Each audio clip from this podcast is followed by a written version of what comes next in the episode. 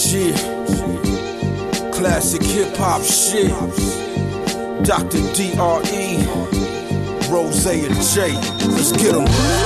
We started out mopping floors, and now we front row at the awards. Number one for the last 20 years. If you real, motherfucker, scream cheers. Motherfucker, scream cheers. Yeah. And it is what it is. Welcome back to another episode of the Three Kings Podcast. It's your unfriendly neighborhood podcast providing you news, politics, and opinions with a, uh hip hop flair to it. I'm your gracious host, T Serve. So, it's another week, guys. Welcome back. Um, I want to introduce you to uh, my two very distinguished co hosts. Let's start off with uh, White Moderate Rob, ladies and gentlemen. Thank you, thank you, thank you, studio audience. What's going on, White Moderate Rob? Oh man, pay no attention to the childish name calling. Um, the, the accurate name? I'm good. I'm good, man. How are you? Chilling. Yeah. Good, good, good, good. Another uh, dreary day in DC, but Tell Make it happen. Tell me about it. Mm-hmm. yeah. So, uh, I also want to introduce you guys to uh, my second very distinguished co-host. You know him as your favorite masshole. It's T Black, ladies and gentlemen. Yeah, yeah, yeah, yeah, yeah, yeah. What's going on, good people? What's going on, T Black? Another dreary day in NYC. It's New York, dreary too? on the East Coast. Yeah, man. It's crazy up here. It looked like a friggin' hurricane outside, man. I was like, what the fuck? Yeah, it's, Yeah. it's gross out there. Yeah, Yeah. man. It looked like a category 2.5. All up and down the East Coast. You know what Yeah. I'm saying? Good day to record a podcast. Nah, no doubt. Yeah. I call it Hurri- Hurricane Podcast. Yeah. True. So, what you guys been up to? What's been going on? What have I been doing? Hmm. Just work. Slaving away Yeah.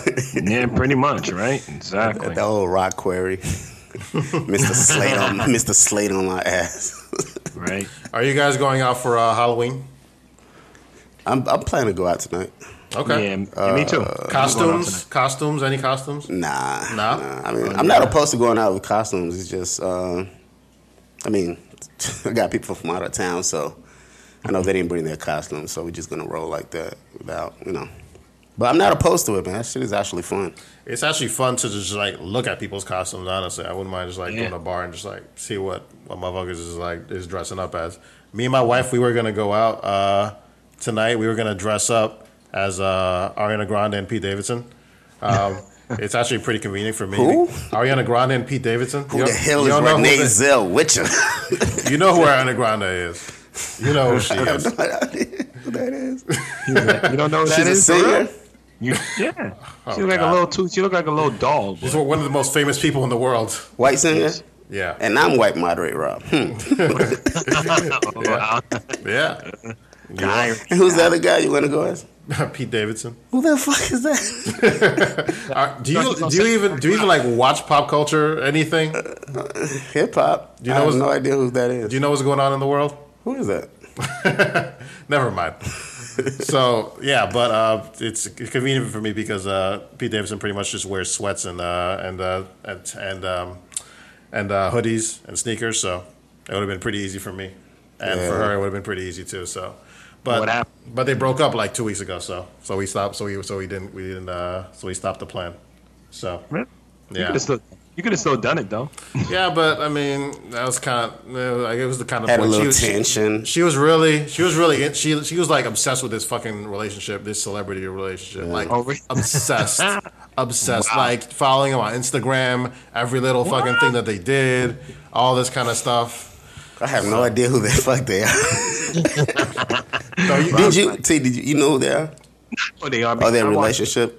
Nah, not not that. I mean, it's So not that. you but really- I know Davidson is. you really don't know who Ariana Grande is? I've heard the name in passing. Well, I can't tell you what she looks like. She's a pop singer.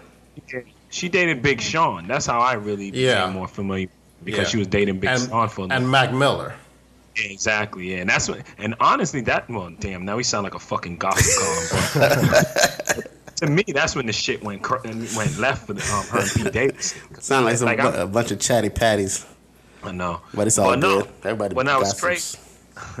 but it was crazy because um from what and I got this off of State of the Culture. Shout out, you know, that show. They were talking about how I don't know, maybe I might have you know misunderstood, but I guess old boy Pete Davidson was going through her phone, or at one point he had sent a, a message to Mac Miller, some shit. But basically, it might have been over. You know, once he died, and she may have still had you know feelings or going through it. Mm-hmm. Something happened. I don't know, but maybe I'm. You know what? Don't listen to me. Pete. I don't- That was that, that was that was rumors that I heard. I don't know. If, yeah, I don't know. I don't know how true that is. I mean, the, the rumor was that um, um, Mac was that um, Pete Davidson was with Ariana Grande, obviously, and Mac Miller. You know, he was still hung up on Ariana Grande. So uh, he sent. He basically sent uh, pictures of of uh, Pete, Pete Davidson sent pictures of himself and Ariana Grande having sex to Mac Miller. And they say that that's what they say that might have caused him to, Okay, to overdose or like go or like you know go get back to drugs. Are you kidding me? Yeah, but that's that's just a rumor. I mean, I don't know. I don't know how true that is, but I mean, that's kind of what they were what they were talking about. Well, So- This guy looks like a clown. uh, like a literal clown. She's like a little doll, man. She's she looks young as shit. yeah, she looks like sixteen. She's too fine for him. I can see why they broke up. You give it a, I say twelve, man. She looks Yeah. like a kid. She looks little, man. She's, Yeah.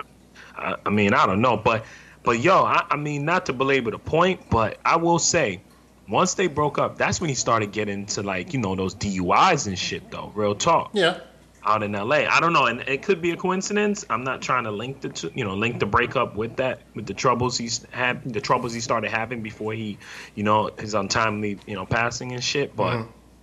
I don't know. It, it's kind of crazy, you know, that right after they broke up, he started getting into, uh, you know, those DUIs out there in LA. And I was like, yo, damn, he was really hung up on that chick. Yeah. He had he had demons before that, but um, yeah, he uh, he might have like just like started using more and everything, just kind of you know, uh, just healing healing method, and just the fact that you know they they uh, her and Pete, Pete Davidson got together like I think a couple weeks after they broke up. Yeah, that's suspect, though. You know what I mean?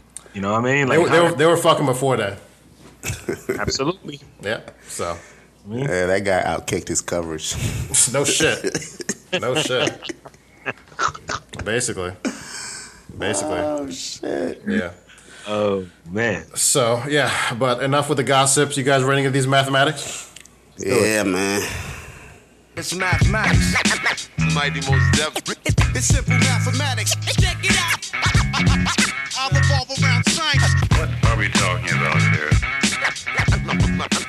Mighty Mos Def. It's simple mathematics. That's right, simple mathematics, where we talk about the uh, news and events going around uh, around the country and around the world. So let's start off with the uh, the MAGA bomber. So, uh, former U.S. President Barack Obama and uh, former Secretary of State Hillary Clinton were among the targets of suspected package bombs delivered to uh, several high-profile Democrats and CNN. uh, which the FBI said was investigating as an act of terrorism. At least 14 suspicious parcels were intercepted before reaching any in- intended recipients, including Obama's Attorney General Eric Holder, uh, former CIA Director John Brennan, and prominent uh, Democratic Par- Party donor George Soros. Authorities arrested uh, Cesar Altieri uh, Sayoc uh, in Plantation, Florida. Uh, he had uh, reportedly been kicked out of his parents' home and was living in a van when he was arrested. Nearly every inch of his white van's windows were covered in politically charged stickers, many of which appear to have been custom made. Red shooting targets have been juxtaposed over pictures of Hillary Clinton, Barack Obama, uh, Green Party le- leader Jill Stein, CNN commentator Van Jones, and liberal film- filmmaker Michael Moore. Uh, one prominent message reads, I am Donald Trump and I approve this message. What do you guys think about this? No surprise. No surprise there. Who did it and where they come from. I posted on Facebook. Are we really surprised this guy's from Florida? You know what I'm saying? Florida- Flo- Florida man. Florida man strikes again. Florida man. MAGA guy too. Was it was it was it Katt Williams? You, you sure it wasn't Katt Williams? Florida man. Yeah. Man, uh, I mean, you know, like I, I can't think of another time uh, that I've been alive where things have been so ratcheted up, right?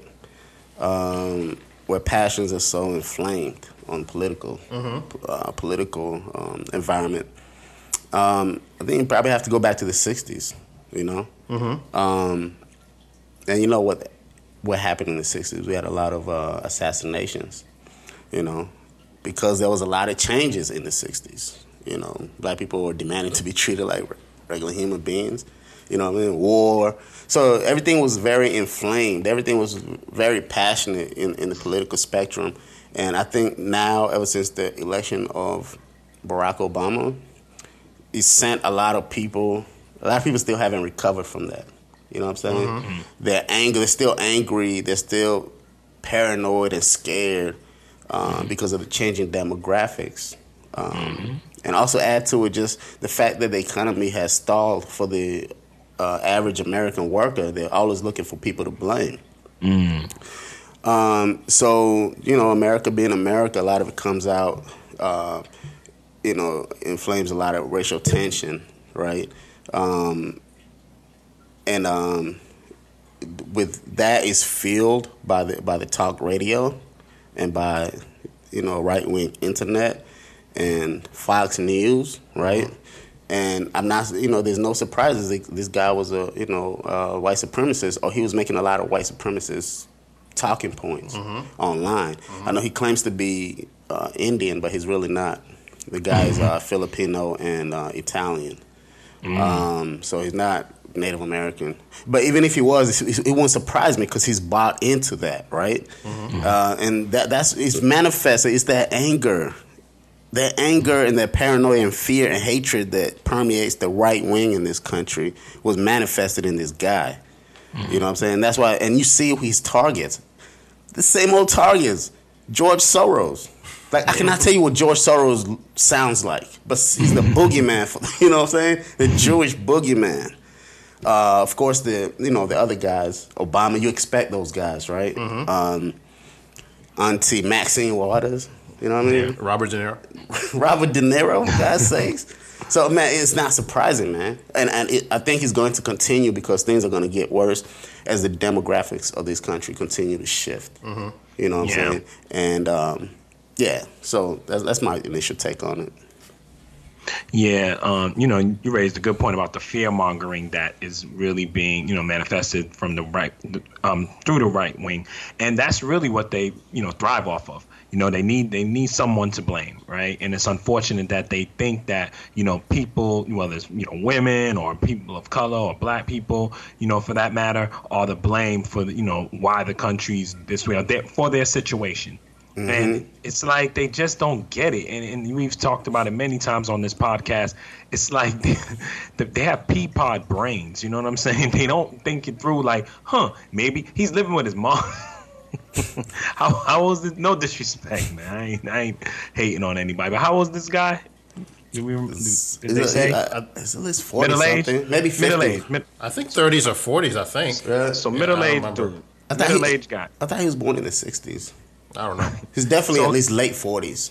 right? So so who's to blame for that shit?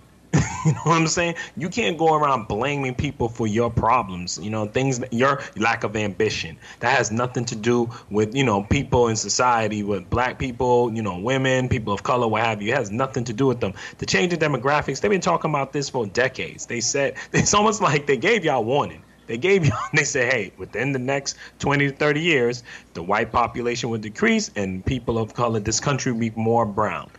But it's like they cannot get over it. And you can see the paranoia, the fear, and just, you know, them just being straight up frightened of the change in the fact that the wage of whiteness will go away. And they, they can't help it. And and it's just nuts that they'll send bombs and all kind of shit and powder in the mail and just really, you know, just try to promote fear into people and pump fear. Even with the elections, it's just carrying on, right? They're trying to put, you know, basically, you know, just um, put fear into people to not want to vote, to want to not want to be part of this, the process, scare politicians. It, it's just nuts, man. It's nuts. It's terrorism. Let's call it what You know, it it's is. terrorism. It's exactly. terrorism. No doubt, right? No doubt. Yep. Great point. So, Um, anyway, It's that- that's right just wing uh, extremism. I mean, uh, uh, terrorism. Uh, yeah, it's, it's definitely right wing terrorism. I mean, I don't know if I could like uh, put it all on uh, the demographic changes. I don't know if that's uh, part of it, or I don't know if it, could be just like you know, um, you know, just mad about guns or whatever it is. I don't know. I don't know what what it could, what his possible motivations could be. Um, but yeah, you have seen an, an increase in um, right wing terrorism. Um, I mean, people. A lot of people they will point to um, you know the, uh, the the the softball baseball shooting. Uh, uh, the Bernie Sanders supporter who like shot uh, like the Republican uh, congressman and everything, and shot at you know uh, during the baseball practice. But I mean, uh, when you look at the totality of like the uh, these types of attacks, I mean, there there's there mu- there a lot lot lot more you know right wing right wing terrorist attacks than you know you would see any kind of left wing left wing terrorist attacks. Um, So there's there's there's a wide disparity in like the the anger and the vitriol that you see on on one side versus the other but I really don't know like exactly uh, without without having without having like seen exactly what this guy was was into um, and why he uh, he had issues with uh, with the Democrats or whatever. Um, I can't really say you know mm, that see exactly what what the cause other than you know uh, we're right wingers and we hate Democrats. We're right wingers. We hate we hate liberals. That kind of thing. So, Yeah, but you know the undercurrent of the anger, you know, it's always it partly has to them losing power, right? Like, Uh, like uh, or the fear of losing power, but a lot of it, you know, a lot of the anger just is still like based, or at least a lot of most of the vitriol ha- is based on um, on changing demographics of, or racism in this country. I think um, because I just think like um, America is descent- descending into tribalism. You know what I'm saying? I understand it well because I come from a country that that's the fact of life is uh, is tribalism. Like everything is led by which group you belong to, and that causes Thanks, Obama.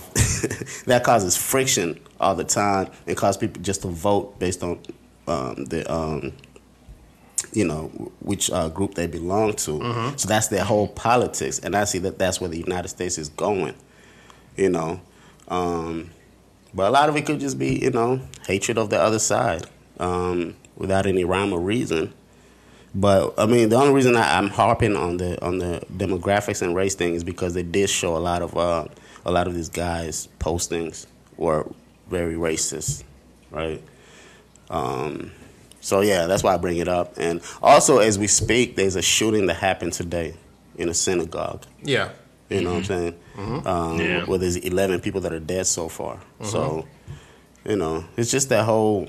They talk about the swamp, but the swamp of the of the right wing is, is dangerous, and and the, the whole media apparatus is dangerous because, you know, they, they they talk about fake news, but they're the ones that are always hyping and and hatred and you know vitriol and, and, and fear, which leads to people like this, man, because there are a lot of unstable people in the world, you know.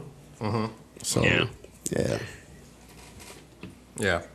Um, yeah, okay.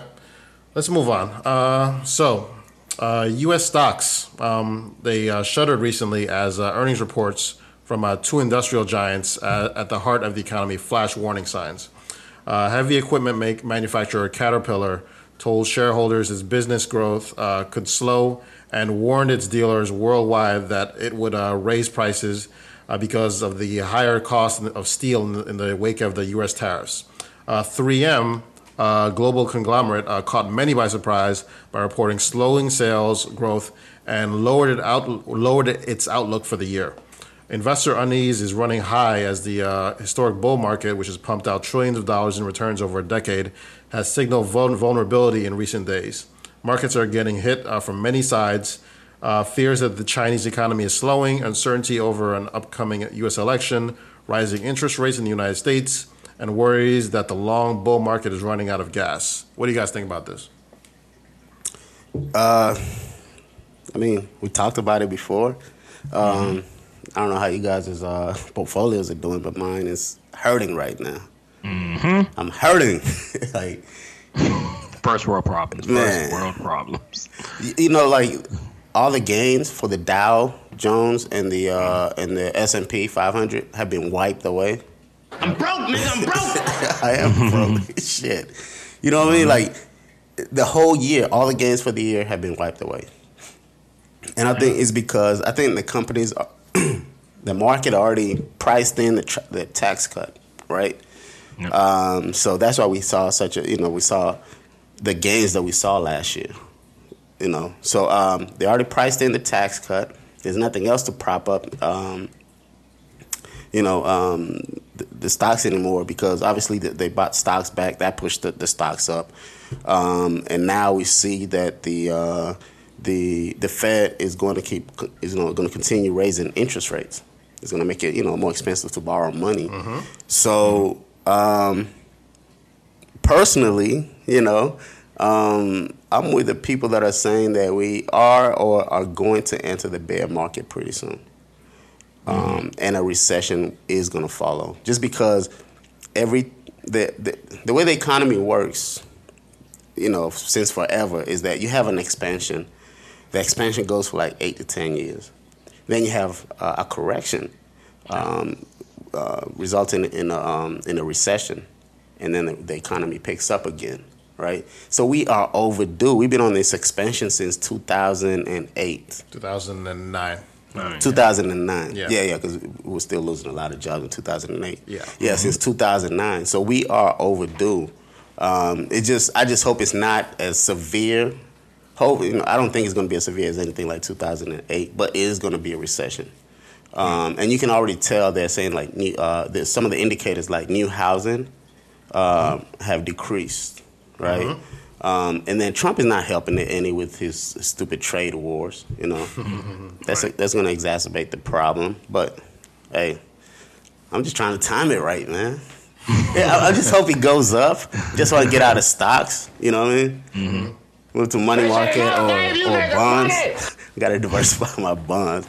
Um, you know what I'm saying? And then need to diversify your bonds. wait till the market falls and then try to back buy back the stocks. I mean, it's, it's hard to time it. I mean, shit, nobody knows when it's going to happen, but It's trying to catch a knife, falling knife. yeah. But, you know, yeah. So, what do you guys think? Um, yeah, definitely. You know, the tariffs are not helping. Uh, you know, let Trump tell it though. You know, with the you know the recent report of the GDP growing at three and a half percent this quarter, he feels like he's doing something big, and you know, it, it's. I knew, you know, you knew this would happen. The market is volatile as fuck right now. And speaking of losing money, shit, you know, I hate looking at my portfolio. I, I get anxiety, you know, whenever I have to look at my accounts. But anyway, that's neither here nor there. What I will say, though, you know, yeah, it was bound to happen. Companies definitely are starting to see that, yes, you can have all of the great, you know, tax cuts in the world, but it's not about, you don't sell taxes, right? You sell goods. And the problem is if the, you know, if the market is not, you know, willing to buy your shit or, or the demand isn't there in other economies, and because we're such a global economy and so connected, that if they're slowing growth in other parts of the world and other parts of your markets, yeah, you're going to see, you're going to have to, you know, correct your forecasts and things of that nature from an, a company perspective and even the country itself. And this dumb fuck, you know, Trump, he's getting mad at the Fed for raising interest rates. I'm like, stupid. They're trying to, you know, keep the market stable so inflation doesn't run out of control, you dumbass. But of course, he doesn't understand. He needs people to he needs people to blame. And by the way, you talked Yeah. about his GDP this year. This uh, Yeah. quarter it was three point yeah. But they say if it wasn't for his, stupid tariffs, he could have got five percent growth. Exactly. the, no, no the, doubt. Right. The tariffs uh, accounted for uh, 1.5 drop in what could have been in the GDP. See? So once again, it's like he shoots himself in the foot. Talking about catching a falling knife, sir. you know, this guy's fucking just stabbing himself every chance he gets, shooting himself. He's just a dumb fuck, man. And it's unfortunate. It's like we said last season, man, when we talked about, you know, his, his proposed the whole, you know, the, the the trade war. Sounds like it sounded like a good plan, but it's just the wrong guy to execute it. You know what I mean? So yeah, it, it, it's just it's fucked up everywhere. And now people, those people like old boy, you know, the MAGA bomber, who's frustrated about the economy, he needs someone to blame. Like, yo, you need to blame your your president, you dumbass, because it's because of him. Your dumbass don't got you know enough money to you know stay afloat and to get your own place and get a job so you got your mama's crib. Nigga. What's up, sir? What say you? Uh, it's kind of funny. Um, yeah. So um, yeah. Um, obviously, we we're, we are overdue for uh, for a recession. I mean, the people talk people will tout the uh, GDP growth, but the GDP growth is uh, backward looking looking mechanism, backward and present looking mechanism. The stock market looks forward. so it's anticipating exactly what's going to happen in the future, and it doesn't look too good. Plus the fact that uh, the market was already um, overinflated due to the fact that you had uh, the tax the, the tax cuts, which and Rob you, you talked about how uh, they, they they pumped a lot of money into stock buybacks, which artificially inflated the market. So now it's it's coming back down because there was really no rhyme or reason for for stocks to go back go up that much that quickly um, anyway. So obviously it's, it's due for it's due for a correction. Um, so yeah, uh, it, this does, doesn't surprise me at all because um, just the fact that um, it was it all seemed to be just completely art- artificial. So there, so it's obviously due for due for something. My my my question is, I, I'm not I'm not sure if um, we're gonna see a recession like anytime like sometime within the next year or two. Some people are, are saying that maybe we might see a GDP go down to like I don't know in the in the ones or maybe or like sometimes somewhere between zero and one. I'm not sure, but um, we do know that uh, more more than likely the economy is going to slow. Um, even despite you know uh, Trump uh, and his uh, tax his tax cuts, uh, which he touted as going to make the supercharge the economy and make it grow at four and a half, five percent or whatever, but that's that's not going to happen. Um, so yeah, well, I guess we'll see what happens in the future, but it, it doesn't look good as far as like the um, the medium term for the uh, for the stock market because there was it was due overdue for a correction. Right, and it's going to put us in a very difficult situation because we're going to be looking at a trillion dollars um, in deficits. So when you have a downturn, you, ha- you need the government to pump pump money in to restart the engine, the Yep. economic engine, Yep. or cut taxes to re- you know to just pump money in. But if you're already at a, a trillion dollars of deficit, it's hard to see how much you can do unless you're going to have saddle the country with three trillion dollars or two trillion dollars in debt, right? I mean, in deficits, which is going to lead to interest. The whole thing is just a mess, man. That the key thing is like we did not need that that tax cut. Nope. The economy was doing fine. It was going okay. You know, we were near. Uh, we were at uh, at near uh, at, at near full employment. Mm-hmm. You know, the only reason you don't get me started, man. It's a fucking oh Yeah, it's it. the mismanagement, It- man. yeah. The mismanagement. But you know what? But it falls in line with who this who the dumbass is, right? Look at his business practices. It's mismanagement.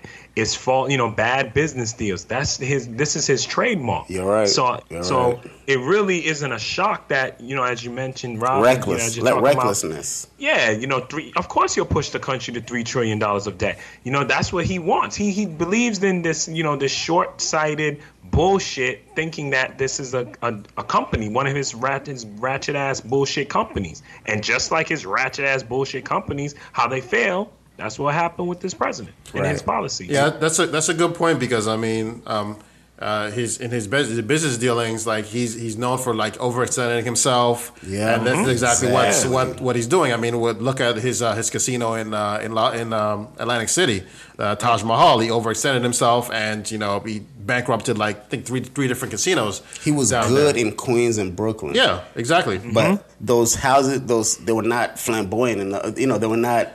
Uh, what's the word I was Exactly. looking Enough, for? sexy enough. Yeah, Sexy wasn't enough sexy. for him, mm-hmm. right? He needed to be accepted by the big guys in Manhattan. Yeah. But so what did he? He almost he bankrupted himself and almost destroyed the family business. Yeah, he flew he mm-hmm. flew too close to the sun on on wings of pastrami. So man, I mean, we'll see. And another thing I want to add, man, people need to understand that the Republican Party, despite all the talks about fiscal uh, responsibility, their ultimate goal is to destroy the new um, the New Deal programs. The ultimate goal is to destroy Social Security mm-hmm. and Medicare Yep. and the Social Safety Net, Medi- right? Medicaid, yeah. Medicaid. Mm-hmm. That's their ultimate goal. Yep. So they don't mind giving out huge tax cuts to their buddies and the people in their class, right? It, it, just to saddle the state with debt that cannot be sustained. Yeah, that's the then plan. they'll turn around and say the reason that you have debt is because of this social programs. Exactly. And we need to destroy them. And I think they've already started laying the, the groundwork for that. Mitch McConnell already started McConnell. talking about it. Yeah. So like people need to really understand what's going on. Fiscal responsibility is just some bullshit that the Republicans say when Democrats are in power. They actually want deficits, Mm-hmm. which is going to lead to a collapse of the uh, the social safety net programs in this country. Yeah, exactly, Mm-hmm. exactly. Yeah, they take take they uh, take from the poor to give to the rich, and then they then they rinse and repeat. We're broke. Basically, We can't afford this. Yeah, we, we keep we keep shoveling money at all these rich folks, but we can't we can, but we can't afford you know we can't afford you know this this little this little ham sandwich or whatever that we give that we give poor poor folks. it's crazy, man. It's ridiculous. Trick, trickle down economics, right? Yeah, if only people knew how they were being played, man. The anger. And if they could direct that, I'm just not going off course, but if they could just direct that anger at the right people, you know. Yeah, I think we're a little too partisan for that, but it is not. Yeah, it's not happening. So let's move on. Uh, more Trump stuff. So uh, President Donald Trump uh, said uh, over the weekend uh, there would be uh, quote a major tax cut for middle income people unquote early in November. And while a new tax cut was news to Republicans, uh, on Tuesday they decided to play along. Uh, House Ways and Means Chairman Kevin Brady, a Republican from Texas, uh, said his uh, tax writing committee would continue working with the Trump administration on a new tax cut for middle class families, quote, to be advanced as Republicans retain the House and Senate, unquote. What the fuck? What do you think about this? Oh my god, man, they're not even trying anymore. Like if I was their their base, I would feel insulted, man. Congress Congress has been um uh what do they call it? A recess um a recession. What is what are they, they And, uh, uh, Recess. uh, recess. They've been in recess for the last few weeks, Mm-hmm. and, and- and throughout the uh, and through the uh, the, the election. Mm-hmm. So how is he going to push this? And he said, "Yeah, we're working on it. We hope to get it done before the election." I'm like, God, man, you used to put a lot of, you used to put some thought into your lies, man. Now you just say whatever first thing that comes to your mind. Um, I mean, I just, it's just flabbergasted, man. That they, we know he lies, man, but now it seems like he's just lying without even any fear of being called out. Nobody cares about, about him lying. It's it's it's become completely normalized. Yeah, Completely normalized. But I think he, I guess he was hoping to to to to to get his base riled up so they can go vote Yeah. Right. for a tax cut. That's exactly it. But that's it. Yeah, I mean that's it. Um, We saw but what that are they last dumb? time- But yeah. they they they dumbing up. Well, I guess they are, man. Yeah. You know, just to be told something like that, Mm-hmm. such an obvious lie, man. That yeah, we're gonna do it. and We're hoping to get it done before they let. Nobody's in Congress to get it done. Stupid. It, does, it doesn't problem. matter. it doesn't. It doesn't nothing matter. matters, man. It doesn't matter. Nothing nothing care. matters anymore. Nothing matters. Honestly. It doesn't Lauryn Hill said it. It doesn't matter. It doesn't matter what you say. It doesn't even. It doesn't even matter what you do. it's about the spin. Everything's about the fucking spin. They, I mean, they, they might. They could. They could even say that they they they're they're they're looking at at passing something or whatever. Even if they're not, it doesn't. It doesn't matter. Nobody nobody cares about anything anymore. Honestly, It's- Yeah. everybody's everybody's Real talk. entrenched entrenched in their in their hole, and they're and they've dug deep, and they're not moving. That Right. that that's what that's what's happened. Nobody's nobody's really moving moving really from from side from side to side, uh, pushing pushing politicians uh, to to go anywhere. Everybody's entrenched, Mm-hmm. and that that that's it. That that that's where we are right now. Honestly, Yep. Logic is out the window. There won't be any logic. It'll all be about tribalism and what people, fe- their feelings. Kiki, do you love me? I guess they. I guess they know he's lying. They're just like whatever. As long as he stays in power, and this is what I meant by tribalism, man. Mm-hmm. People wonder why there we used to have there are so many problems with uh, African nations in the '80s and the '90s, right? Like, why can't these African countries get it together? It's because of tribalism.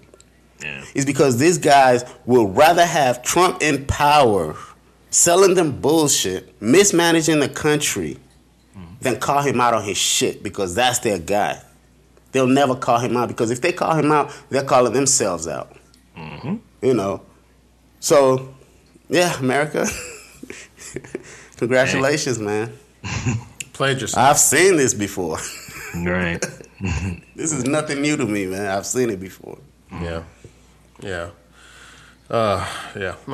Oh, whatever. I, I I can't even I can't even deal with this shit anymore. honestly. I know, right? He lost whatever. for words. It's I mean, it's, fuck. it's there's there, there's really there's really nothing nothing. I mean, just the the blatant the blatant and brazen lies I mean, so fucking. it bad, does. man. It doesn't. It doesn't matter anymore. Honestly, God. none of it. None of it matters. Maybe if we, maybe if the Democrats take the House, man, we can start holding some real hearings, and then Bob Mueller, please do something. This shit has to stop, man. What's, what's up with old boy too? I know that's not on our list of topics, but what's up with him, man? Like, what's taking him so long? I thought he was supposed to have his report, con- you know, conclusions by now and shit, man. he's, he's waiting until after the uh, elections.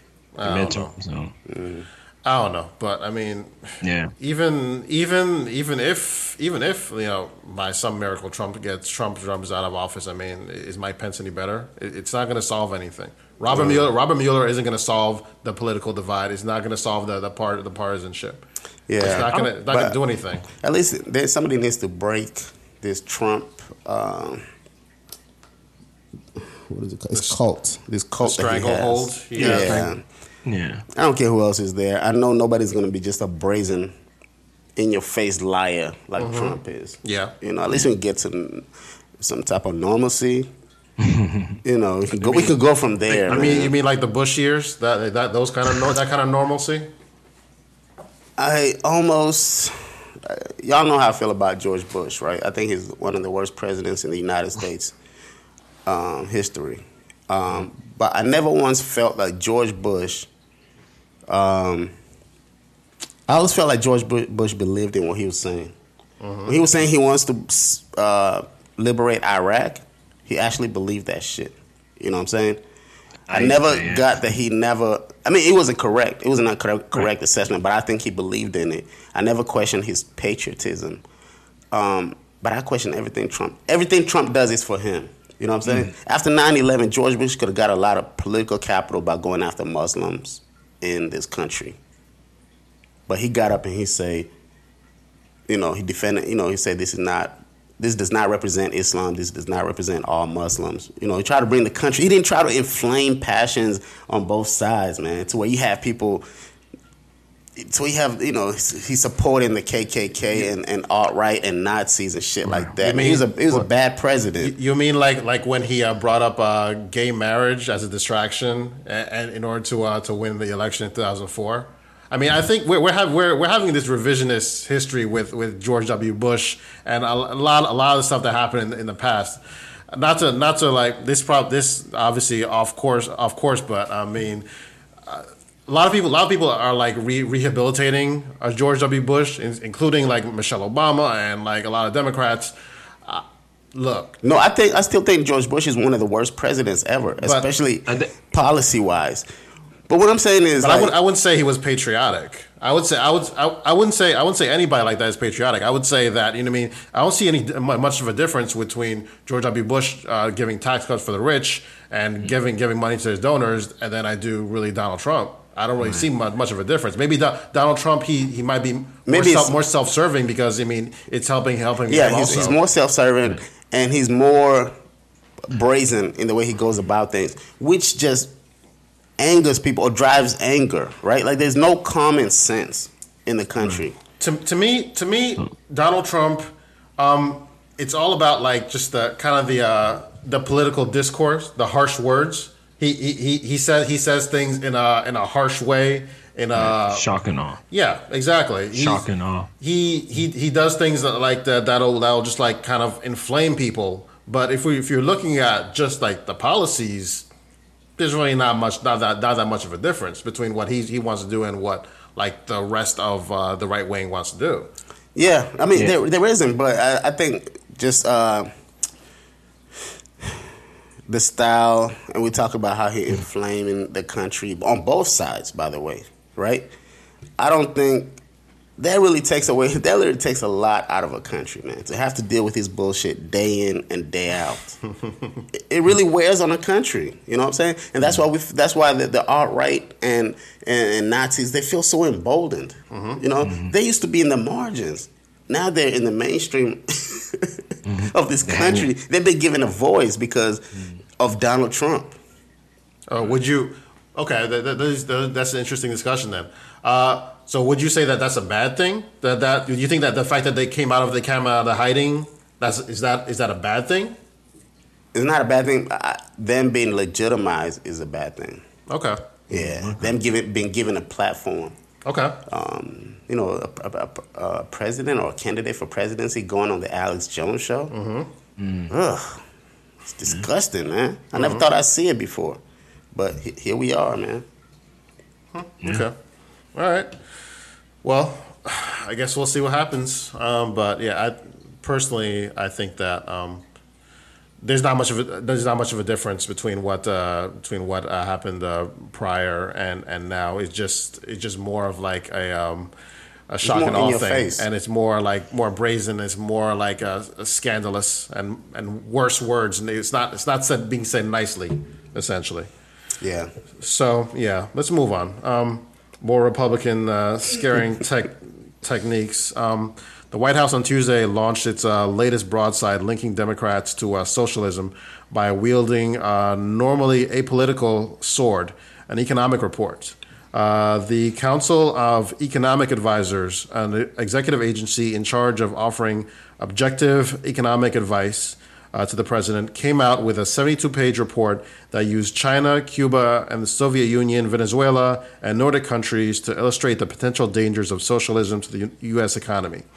Uh, quote, we estimate that if the United States were to adopt this, these policies, its real uh, GDP would decline by at least 19% in the long run, or about $11,000 per year for the average person, unquote, the report reads. What do you guys think about this? You know, hey, you know, it's, sort of a great segue from what we were just talking about, you know, in terms of people not paying attention. I mean, this is what, you know, again, this is their tactic. This is their policy. Republicans don't believe in any kind of social programs. They don't want people to have, you know, th- they don't want better things for the people. It's all about the individual. It's about the rich, you know, strip away everything from the, you know, the middle class and the working, you know, and the working poor, right? So, this this in itself, you know, I'm like, where you, where these facts and figures coming from? You know, at the end of the day, you don't even they don't even take the time to do the research. They don't take the time to really do the analysis. So this is all once again a scare tactic, and to their base, they'll fight, they'll buy into it and they'll run with it, and they'll say hell no, and say we don't we don't want Obamacare, we just want affordable health care. Yeah, You keep know? your keep your government hands off of my Medicare. Exactly. Yeah. Off of my right, exactly right. It's uh, this paper was embarrassing to read. I can't believe it was written by the top economist in, in this country or the, in his administration. Uh, maybe because he wanted a, uh, a certain slant. It just there's a there's a Republican talking points. Yeah, exactly. I'm we just embarrassed for them that they wrote this paper, man. Um, okay, so first thing about this this paper, I, I read the intro, man. I didn't even go any further just because it was such a bunch of garbage. so It's garbage. ridiculous, man. Yeah. Um, so first thing they create a straw man and they beat it up, um, they, saying that there's somebody somehow who wants Maoist China. I'm like, China is not even Maoist China in 2018, man. What are you talking about? Um, and their new boogeyman is Venezuela. Anytime there's something, Venezuela, Venezuela, Venezuela. They don't have enough food. They don't even have food. Yeah, some of they're eating cats and dogs. Stop. Let me tell you something. First of all, nobody is even advocate. No, nobody close to running seriously is advocating for communism or the type of uh, socialism they have in Venezuela, because it's an autocratic system. It's not a system you can, you know, Sustainable, right? It's not in. You know. And by the way, um, if you really want to talk about Venezuela, Venezuela has three or fourth highest uh, GDP in Latin America. You know, even per capita, it's right up there with like Mexico and uh, Brazil. It's, it's like the middle. Uh, if you put all the countries of the world together, they're in like the top twenty-five. Right. You know, Thanks. so you're killing your argument by saying this. Like it's such a such a lazy way of thinking. Like communism bad, capitalism good, Right. capitalism suc successful, communism not successful. because that's not the truth. Like the success of a country doesn't just depend on its, its economic system. It depends on a whole bunch of factors, their history, things that they've been through, their competition, their people. You know what I'm saying? Um, so just this whole blind, you know, binary thing of capitalism or of communism. Well, you know who's you know who's been kicking our ass for the last forty years? it's a communist state. China. China has done the way that what China has done in the last forty years is probably comparable, if not better, than what the United States have ever done any forty year period that you want to choose. They've completely redone their whole society and the and the growth that you've seen in China. I don't you've never seen it before. So that whole argument is, is just both. It's, it's, it's a straw man argument.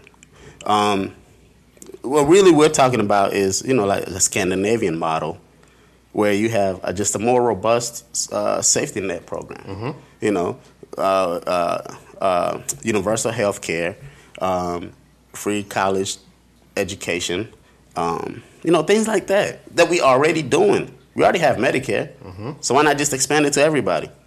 We already offer free education up to the twelfth grade. What's why can't we just offer it for people going to trade school or university?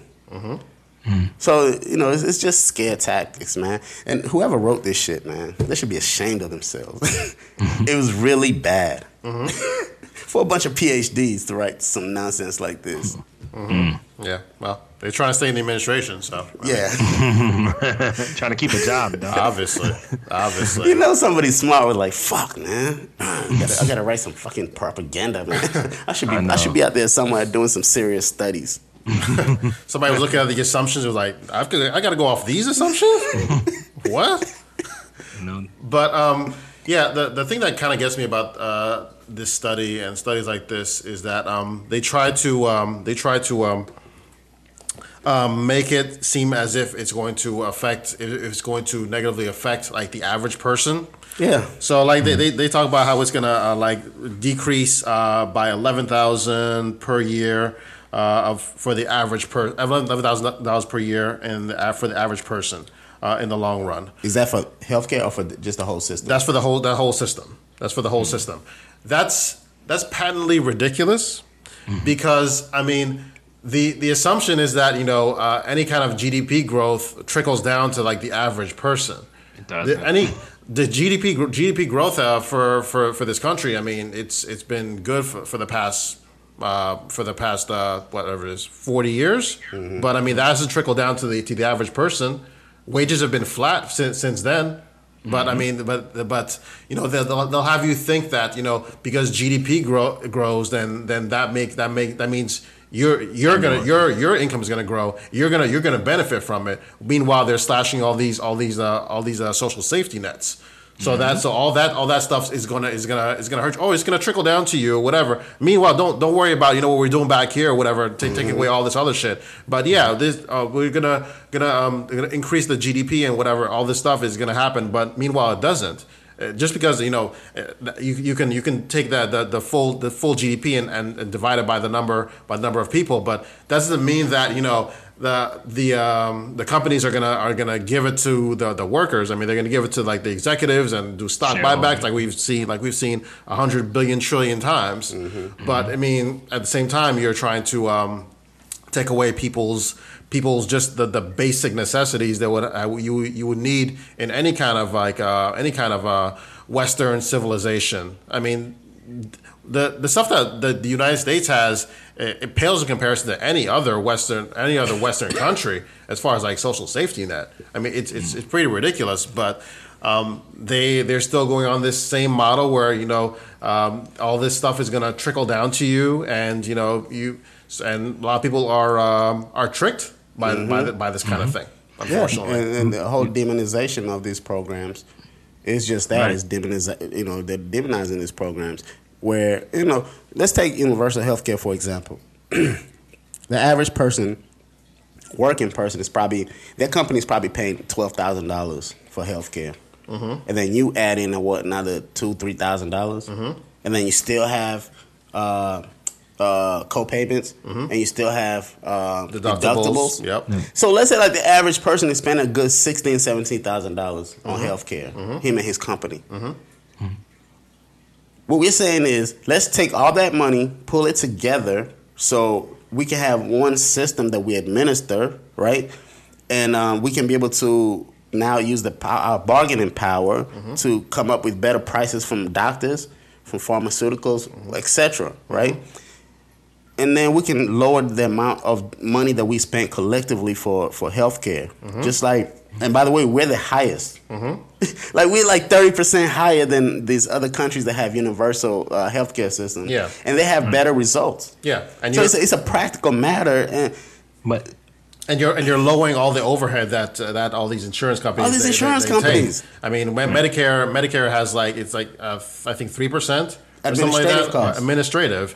But you know, and obviously you're taking away all the profits and everything from the insurance companies. I mean, that's gonna that's gonna lower lower everything. So everything's gonna everything's gonna be cheaper because you have all these insurance companies who can like just like kick you Their off the rolls, administration costs are all kind of 15%. Yeah, exactly. at least fifteen percent. Exactly, and It's then ridiculous. and profits, and you know, Profits. and and, and share buybacks, and, and all, all all kind of all kind of different things. So yeah, there's there's definitely a there's definitely a lot a lot lot of room to uh to lower lower costs. Go ahead, T. Right.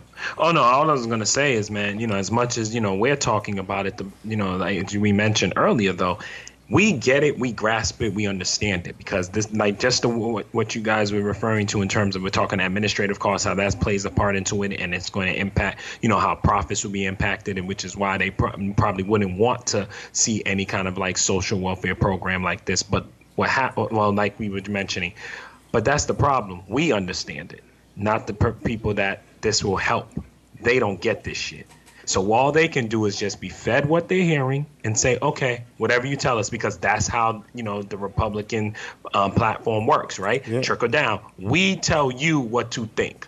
We tell you what how to you know function in society. We tell you it's bad. Believe it's bad. If we tell you it's good, believe it's good. And, And that's dealing. what I think oh, sorry. Oh no, it's all good, bro. No, I was just gonna say that's where I think the disconnect is. We could talk about the details, as you mentioned, Rob, when you said it's prac- it's practical and pragmatic. I'm like, bro, it's not.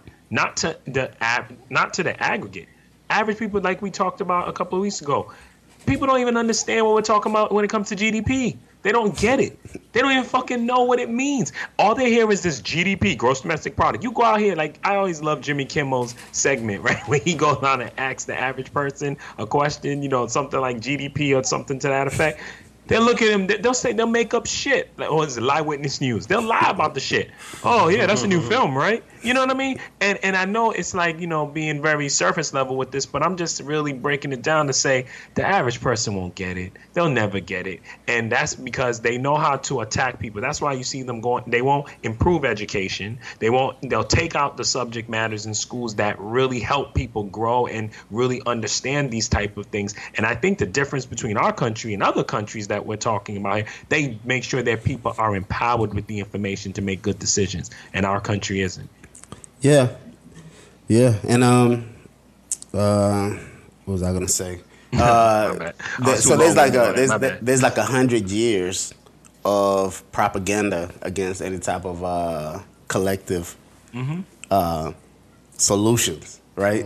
W- Like because we went to war, a cold war with Russia and the Soviet Union. Mm-hmm. We've demonized that so completely Yep. um, Right. that you can't even. uh, As soon as you say something, they say, "Oh, you're a socialist," or well, c- socialist. I guess is getting a little bit better, right? Yeah. People are starting to own that label, the or right- it's it's- communist. The McCarthyism. Yeah. Yeah. and then you yeah, just you, you just point, have to back up off of it because you don't want to be labeled. Ooh, that's that's that's terrible, you know. Mm-hmm. Yeah. So there's that, you know, over a hundred years of just uh, conditioning. Yeah, there, there's a lot of that. I also think there's a lot of uh, people don't don't care until it affects them. I think that um, people they, they see these these social programs as you know I'm a hardworking person. I don't want my money going toward going to them, going to going to support them. Uh, these people they. they uh, uh, these people they don't work. Oh well, they have they have they, they work. They have minimum wage jobs or whatever. Oh well, they, they should they should do something or whatever. Get get themselves out of their system situation. Pull themselves Right. up by their bootstraps or whatever. That, that kind of thing. But until until they until they lose their job and they get, they get kicked off of their the rolls for, for their insurance and then and then uh, because they have a pre-existing condition. I mean, look at how many how many stories you've seen about like Trump voters who like who like switch over to whatever whoever it is they stop supporting Republicans because you know they because they lost their insurance or they or they or they got some kind of disease and and they they they they, they were or they went or they're about to go bankrupt because of it. I mean They look, had look to- at those they had to go through it. Exactly. Right. It doesn't matter if, if somebody else had to go through it. Fuck fuck them or whatever. I don't want my money going to them. But I got it now. Oh no, we got to change this shit. Yeah. We got to change this shit up. Nah nah, we ain't having this shit. Yep. Right. That's Yeah. true, man. Shit, even some of the uh, uh, Republican um, uh, representatives are starting to change their tune on uh, pre-existing conditions. Mm-hmm. Now they're starting to say, "Oh, we we're the ones who back pre. Yep. we're the ones who." oh my God, God Almighty, crazy. man! It's crazy. It's crazy. But again, we get it, and that's the one thing I've had to, you know, you know, say and really look at that. We have that skill to understand this stuff. Like when we talk about it week after week, we get it. We break it down for people and they understand. But that's the small part of the population. The majority of people, and I don't care which side you look at. We can look mm-hmm. at the liberals, the left or the right people don't get this shit, man. They don't get it. And the more and more, you know, I have friends who are in the education system, and when they tell me about the subjects that are being, you know, stripped out of the curriculum, I'm like, those are the basic, those are the skills that we grew up in. Civics, right? That's government. How many people even understand government? You know, so yeah, Yeah. Yeah. It's frustrating. Yep. it is. Speaking of don't get it, uh, Cory Booker's plan to uh, close the uh, racial inequality gap uh, uh, was uh, released. Um, so, uh, America has a uh, massive growing racial wealth gap. Uh, the median white family today holds nearly 10 times the wealth of the median black family. Senator Cory Booker is introducing a bill aimed at closing that gap. His idea is to give lower income kids a sizable nest egg, nearly $50,000 in some cases, that they could uh, use for wealth building purchases, like a down payment on a house or college tuition. These, quote, opportunity accounts, unquote, would uh, theoretically make sure all children have significant assets when they enter adulthood, uh, rather than uh, just those who grew up in wealthier homes. What do you guys think about this? Um, you know, it sounds like a great program. I mean, when I read it, you know, I read the um the article about this and you know out of Vox, um, it sounds good. I mean, yeah, you know, definitely, you know, it is a problem in this country, you know, and it's an unfortunate issue. And it talks about a lot of the things we just, you know, spoke about in the last segment there, and you know, things that we've spoken about in the past that we're seeing a huge increase in the, you know, with the the wealth gap and people are just basically not having those needs that they that, that are required in order for them to live. And this program really tries its best to you know decrease and you know, reduce that gap. Uh, it sounds great again but again because people don't get it i don't know how far it'll go in congress and especially you know or even getting passed you know into law especially with fuckhead in office i can't see this because anything that says that, that there'll be equality no that doesn't happen with this guy but again the program itself it sounds great Uh, you know to be able to give an individual, you know, people you know, who are, you know, it, it- just give people a chance to have a fair shake, right? A fair start. Because that's what people don't understand too. That when people, when you look at successful people, man, you always got to go back historically and, and you look at the really the birth of capitalism, how it worked, and really how slavery built this country. I know we don't like talking about it in this country, but the reality is wealth came from that time frame. So let's stop. So let's stop with the whole pull your boots up, pull yourself up out of your bootstrap argument. And that I and as a white person, I work hard. The, and there's takers and what is it? The takers and whatever the, fuck. The fuck moochers. The moochers. There we go. The makers and the take- takers. Makers and takers. Thank you. You're right. Let, let's cut the bullshit. All right. You had a head start. You basically uh, rent. You know, you're, you're running a, a 400 year race ahead of everyone else. So cut the shit. But um, again, I like the program. It has some great details, and if you get a chance, people, please check it out because it's it definitely and it's viable. It definitely has some viable aspects to it that can actually work. Uh, but again, because the people lack the knowledge base to really understand this stuff, I don't know. I don't know how far it'll go. Yeah, I thought it was an interesting idea, right? Mm-hmm. Definitely something that I've never uh, heard about before. But I just say that this is ideas that have been kicking around for in think tanks for a while, right? Yeah. Um, so I do like the idea of it of uh, giving people a head, not even head start, but just giving them a start, right? um, when they graduate high school. You have enough money where you can, you know, basically pay your tuition, um, and don't have to take as many loans for your four-year program or your two-year program or your apprenticeship, right? Um, or buy a house. Right. Um, but you know, and I know maybe details will, you know, be provided and you know work out the kinks or whatever. But I had some questions. Like one, right? So they base this whole thing on the poverty level. Um, so the the basic idea is you get a thousand dollars when you're born, and then depending on your income level, the government continues to invest every year, right? And they put it in in a safe um, investment at 18. Let's say if your your family was at poverty level all throughout your 18 years, you probably end up with 50 grand, give or take. Um, but here's the thing: for a fam, for another family, let's say that earns one hundred forty-seven thousand dollars a year, is what they say, right?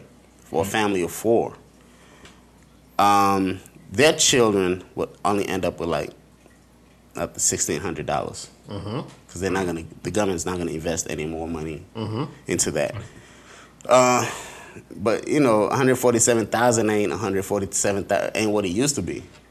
it ain't what it used to be, especially in places like D.C., New York, all the usual places that we always talk about, San Francisco, L.A. So I can see those parents having a problem because it's not like you got enough money to be able to do the same savings for your kids. You know what I mean? Um, and you know that's what happens when you have programs that are aimed based, you know, on income. They, it can be very easily demonized by the other side. Mm. So those are some of the things that I, I, you know, that will need to be worked out somehow. But maybe a better idea if you know if it's fifty thousand at eighteen, why not just say we're just gonna take all that money, we're gonna pay for everybody's college or everybody's uh, trade school, right? Mm-hmm. Mm-hmm.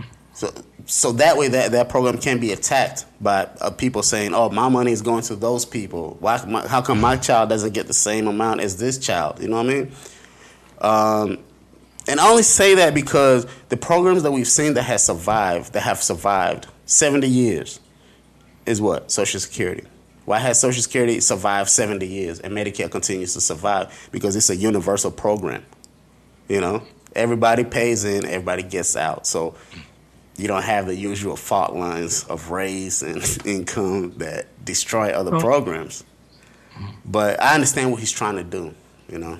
Uh, so th- those are just my, my main question. I'm not against it. I just want. I would like to see more details. Shit like this is why I hate Cory Booker. Hold on, man. Cory Booker used to be your man back in the day. He used to be, not anymore. uh, Cory Booker. Let me hear this. Go ahead, sir. I want to hear this. I think when I read this article, I was kind of saying, hmm, I think Serv's going to have something to say. But let me hear this. Go ahead. All right. Look, um, Cory Booker's talking about this um, is like some sort of um, solution for um, correcting the um, racial wealth gap. But I mean, this isn't. This has nothing to do with race. So you're talking about like something, you know, uh, the racial wealth gap has to do with um, with uh, slavery. It has to do with uh, systematic systematic oppression. But you're you're basically you're basically taking the rep, the reparations that that that the people people who who should be getting this, and you're peanut buttering spreading it to everybody. So everybody gets it. So so the uh, the descendants of slaves in, in, in this country they they they build this country for free and everything. But when it comes to like actually making making these uh, making these people whole uh, giving them what they're what they're due no it's okay. Well we we give it to everybody. Everybody gets it. You know you you you immigrant for first first generation immigrant you get it okay? You get it. You uh you poor poor uh, poor disenfranchised white person in west virginia whatever you get it. Everybody gets it. Uh, it, it, it acts like um like race race doesn't even matter. It acts like like like the only thing that matters is class when we know that race race drives class we, we, we, we already we already seen articles that, that, that show that um, if you're black you're and you're you're from you're wealthy, you're from a wealthy wealthy family you're significantly uh, black male you're significantly more more likely to go down into the, the lower the lower class whereas white people generally generally stay stay stay the same. So Cory Booker, he's taking, he's basically trying to take take uh take reparations and peanut butter spread it spread it to everybody, and I think, and he he's doing it in a really slick slick way in, in giving baby bonds. I mean, who's gonna who's gonna really who really objects to you know to babies? You know what I mean? So I I, I really I really really really dislike this plan. I think I think it's stupid. I think it's pa- it's pandering, and I think it's very transparent, and it, it, it makes it seem like he's doing something when he's really not. So your thing is, if you're gonna have programs that address the inequality driven by race, um, let's say reparations, you should just come out and say what it is. Right. Uh, yeah, Yep. And and that's why I said enough. I, fair enough. yeah. I mean, why? Yeah. I mean, let's not act like reparations haven't got other people haven't gotten reparations. I mean, no, it doesn't matter how tough how tough it is.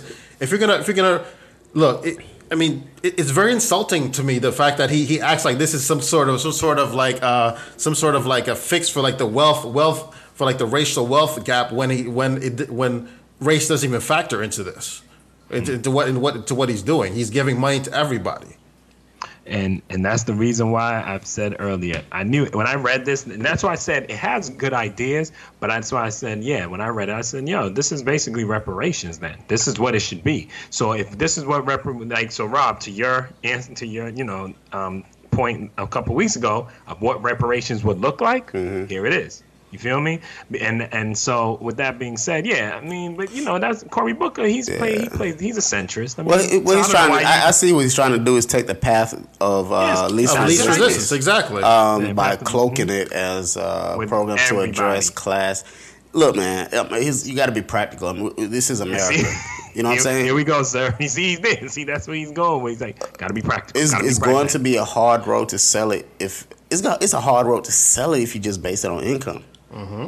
It's even going to be a more difficult road to sell it if you base on, on on race. Okay. you know what I'm saying? Okay. but you know what? If that's the fight that you want to have, I'm cool. I'll I'll actually even support that fight. Mm-hmm. I don't get I don't get anything out of it. neither, neither, neither do I. I don't get anything out of it either. I said the same thing. Read. I was just gonna say earlier too when you were speaking about it, Rob. I was gonna say, you know, it's just like financial aid. I mean, hey, you know, at the end of the day, some, you know, there's a certain segments of the student population that get financial aid because of the certain the income, you know, that they, that their parents make and that they need in order to, you know, to um, complete their education. There's some, you know, where Like hey, Pell they- Grant, yeah. Yeah, right. Well, not even Pell Grants, but when we think about like Harvard, right? They say basically, if you come from a, you know, you, there's a certain economic, you know, level that your parents are at, and Oh, that you yeah. can't go to school, you go free. There's no questions asked. And if your legacy or your parents, or, you know, Mm-hmm. or your family's income situation is a lot better, you pay. Period. Yeah. And it's all and it's understood. So it's one of those things. You know, the bones of this um program and the ideas of this program is good. But to Serve's point, and that's why I said I know Serve's gonna have an issue because this is reparations. This is what reparations would look like. But again, let's so just not call it. You get reparations, and you get reparations, and you get rep- everybody gets reparations. Yeah, if so- everybody gets reparations, nobody gets reparations. Right, exactly. When in fact, you know, you said how to sell it. You sell it as it is, man. You sell it what it is. Listen, this country was not built for free. This country wasn't just thing come out of nowhere. It's documented. It's historical. It's there. It was built on the backs of slavery. Slavery was the economic engine of this country. It's been. They know it. The No, no, government. there's no disagreement there. You know, uh, and obviously the the issues that you. Oh, sorry, T. Keep. Uh, yeah, I'm sorry. My bad. Feedback. Go ahead. No, go ahead. Go ahead, bro. You can talk. Um, yeah, so uh, I mean, there's no argument there, right? Like there there is that gap, right? Like uh, the issues that we see in the African American community, and the fact that so many, like the number of you know wealthy white people compared to the number of wealthy black people, and the level, the number, the just the obscene number of black people that are poor, right, is a direct function of you know those 400 years. Mm-hmm. You know what I'm saying? Mm-hmm. Whether it's mm-hmm. direct slavery or an apartheid system. So I'm I'm, de- I'm definitely down for it. Um, but I see what Cory Book is doing. You know, Yeah, he's try- pandering. try- he's trying to put that. He's uh, pandering. He's pandering. you know, or put in or put in the aspirin and the whatever. You know how you give dogs medicine. Um, so that's he's trying to you know taking the path of least resistance. Yeah, Um, he's a coward. or maybe he's just being practical. Man. No, he's he's he's he's being he's being a coward because I mean people people people are gonna, if if let's say like by some grand, wild, wild, crazy notion that this shit passes, people are gonna be like, okay, you got your reparations. Y'all niggas good. Mm-hmm. Y'all niggas good. Okay, what, what y'all complaining about? Huh? Y'all, y'all, y'all should be good. All right, go, go ahead, go ahead, go, go, go do your thing. I mean, thi- this is, this is so absurd and ridiculous and transparent by Cory Booker. It really just pisses me off, and it really reminds me of uh, of something. It reminds me of um, back in 2000, um 2007, 2008, when you had well, we were, when we were, they were doing all the subprime loans. Um, All these, all these different uh, financial institutions were doing all subprime loans, and all these banking institutions, they were uh, steering black people, black and brown people, towards like the uh, the, the Subprime. subprime loans. Subprime Instead- loans, yeah. Even when they qualified for like the the non subprime loans, the regular the regular loans. However, um, and then the, the, the, the DOJ they, they, they got they got in their asses or whatever, and the DOJ they they would uh, they forced the banks to, into settlements. So these banks, the banks, financial institutions, they paid billions of dollars to it, but the people who got the who got the money, it wasn't the people who were affected. It wasn't black and brown people. It was everybody. Everybody, everybody mm-hmm. everybody got it. The, the state got it. They, they, they, they had to like institute plans to like help homeowners or whatever. But I mean, you're taking you're taking the money from black and brown people, but you're peanut butter spreading it to everybody. So black mm-hmm. people black people eat the failure, and everybody else they they, they get they get the benefits. Mm-hmm. I mean, that, that, that, that's pretty ridiculous to me. Yeah, yeah. I agree. Again, I yeah, agree. yeah. When I read it, I, I, all I kept saying was, "Yeah, this is reparations." But again, the, you know, the good part that it's a good idea. It's a good start. This is a good start to the reparations conversation. But and to your point, sir, it's true. It, it's cowardice of him to not say that. Yeah. Call it what it is. This is a good start to the reparations conversation. And now we can begin. And rather than starting with the no, no, no, if you come from you know an income level of a thousand, it doesn't matter what you look like. Yeah, exactly. you know, he's playing the centrist role. But you know, again, and, and you know, as I you know read up on this story, I mean, he's it's an election year. He's he's he's he's Yeah. not, he's, he's worrying about you know he, it's basically like you said, pandering. It's election. It's an election. Yeah, Like, exactly. You know, Yeah. And- and we'll have Booker, you this- know what you're doing. We'll have this conversation when we have the uh, conversation on the black agenda. Mm-hmm. yeah, no doubt. Because I mean, we need to really define what this means, right? Mm-hmm. What does reparations means? Are there any groups out there that are actually organizing this shit? You know what I'm saying? Mm-hmm. Good point. And what is it? You know, what is it looking like? So yeah, yeah, I think that that will be an interesting conversation. All right. No doubt. S- Speaking of cash, um, so uh, apparently somebody won the uh, 1.6 billion dollar Mega Millions jackpot. Um, uh, but uh, it's not the first time somebody's won like a very large jackpot. Um, there was a story that came out recently on Jack Whitaker, who faced similar decisions in 2002 when he won Powerball's 314 million dollar jackpot uh, which amounted to $313 million after taxes. At the time, it was the largest jackpot ever won by a single ticket. Uh, but the lottery changed uh, Whitaker's life, and within a few years, uh, he faced personal loss and tragedy. Uh, what do you guys think about uh, his story? Yeah, this this story was wow. Like with the whole Powerball and you know Mega Millions and all this shit going on. You know, it, it's like you know you're hearing about a lot of these people who are cashing out and winning the lottery. And when we heard about most recently this week, the 1.6 billion being won by someone in South Carolina and being one ticket. This article just blew my mind, and it really, you know, just went into a lot of just understanding what it means to win money like this. Like a lot of people, you know, of course it was the mad rush. People ran out there, bought tickets. I bought a few shit. I ain't gonna lie. I was trying to, you know, I don't try to see what's good. I don't, I don't need another vice. All right, well, I, got, I have enough vices, man. all right, well, well. Two out of three of us bought a ticket on this podcast. But you know what? I, I actually won, so it's going to be our last podcast. Just FYI. oh, no So, doubt. Oh, you you in South Carolina? 1.6 billion. Yeah, I, I drove down to South Oh, Carolina, shit. got, got a ticket. So All right. Well, well, I hope you read the article. Took some lessons, but really, you know, and and you know, to segue into my point about this article, it was definitely one of those moments where you see that people always want to, you know, want things, and until they once they get it, it becomes a lot bigger, you know, a- a bigger issue. Or as they, as Biggie said, the philosopher Biggie Smalls said, More "More money, money, more more problems, man." Like this guy, his life went to shit. you know, and he didn't have a plan. Like basically, you could see that he just got this money, and the first thing, the first thing he just do was I know what you're talking about. you know, I mean, I mean, truly, he was he was no he, he was a nigga. money, you know. Just to tell you, m- money has no color lines because he ran out here and just was like blow money at the strip club, fifty uh, grand at the 50 strip grand. His first purchase, he withdrew a 50 grand and took it to the strip club. Damn. Make it rain on his hoes.